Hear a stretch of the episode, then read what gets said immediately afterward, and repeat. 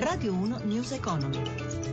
Buon pomeriggio e ben trovati da Luigi Massi. Chiusura di settimana in positivo per le borse europee. Marzio Quaglino dalla redazione di Milano, a te. Secondo giorno di rialzi, secondo giorno di effetto Draghi sui mercati a sostenere i listini nel pomeriggio. Sono però arrivati anche alcuni dati economici negli Stati Uniti migliori delle attese e poi anche la risalita del prezzo del petrolio, tornato sopra i trentuno dollari al barile.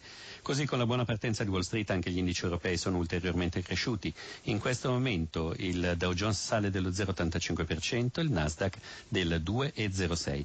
Nel vecchio continente i dati sono ancora provvisori. Londra più due virgola trentotto, Francoforte più due virgola ventisei, Spicca più il tre virgola trenta per cento di Parigi, mentre Milano sta per chiudere le contrattazioni con un progresso dell'indice F T S E M I B dell'uno virgola ottantanove per cento. Ancora alla ribalta naturalmente i titoli bancari. Monte Paschi, dopo essere stato largamente positivo, ora ha ridimensionato i guadagni e eh, chiude con un più due virgola settantaquattro per cento. Per Carige invece dato negativo, meno cinque virgola novanta per cento. Situazione tranquilla per quello che riguarda i titoli di Stato, con lo spread a centonove punti sui Bund tedeschi, con il rendimento del B T P decennale all'uno virgola cinquantotto per cento. Infine, per quello che riguarda le valute, l'euro perde qualche posizione nei confronti del dollaro, il cambio a quota uno virgola zero otto.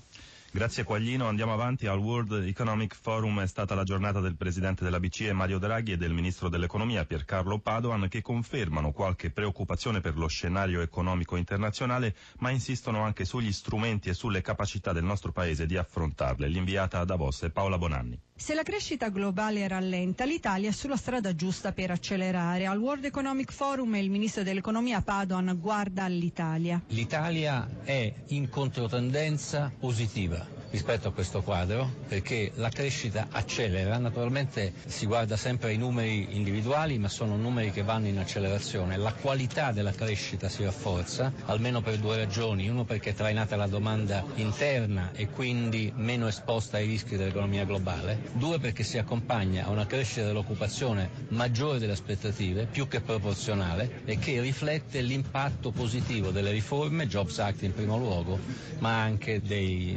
incentivi fiscali all'assunzione. A livello europeo servono gli strumenti per intervenire sull'inflazione e il presidente della B C E Draghi conferma la volontà della Banca Centrale di farla tornare a livelli accettabili e che ci sono gli strumenti per farlo. We, we plenty of instruments and, um... Certo, pesano il forte calo dei prezzi petroliferi e la revisione al ribasso delle prospettive di crescita delle economie emergenti, e l'attenzione viene anche posta sulla libera circolazione europea sul trattato di Schengen, che per il ministro Padoan non va assolutamente messo in discussione. È pericolosa una risposta unicamente nazionale ad un problema che è chiaramente almeno europeo se non globale. Se si arriva al rischio di mettere in discussione Schengen, si sta dicendo che uno dei pilastri dell'integrazione europea è incompatibile con la gestione efficiente della questione degli immigrati. Collaborazione tecnica di Paolo Ranaldi da Davos, linea allo studio. Cambiamo argomento, parliamo ora di trasporto aereo. I tribunali amministrativi di alcune regioni bloccano le sponsorizzazioni sul portale della compagnia Ryanair, che si configurano come aiuti di Stato indiretti. Un caso lamentato in passato anche da Alitalia. Il rischio però è che il vettore low cost abbandoni gli scali minori. Sentiamo Amalia Carosi. Per adesso Ryanair sta alla finestra a guardare cosa succederà, ma non sarà così per molto. Alitalia negli scorsi mesi ha chiesto a diversi T A R di pronunciarsi sugli aiuti che il vettore low cost riceverebbe. Il finanziamento delle regioni a Ryanair non avviene direttamente, ma attraverso una società che gestisce in esclusiva gli spazi pubblicitari sul portale della compagnia irlandese. Finora i giudici di Bari e Cagliari hanno stabilito che, trattandosi di fondi pubblici, bisogna indire una gara aperta a tutti i vettori. Carlo Scarpa, economista dei trasporti. Quello che ci si può aspettare è che finalmente questi fondi vengano allocati in modo trasparente, quindi gli aiuti di Stato in realtà restano ammessi, per ora fino a che la Commissione non dirà il contrario, però dovranno essere messi a bando, non solo per Ryanair quindi, ma per tutti i vettori che lo potranno desiderare. Ryanair, quando sul caso era già intervenuta la Commissione europea, aveva minacciato di abbandonare gli scali italiani se fossero venute meno le sponsorizzazioni. Ora i passeggeri low cost attendono le sue mosse.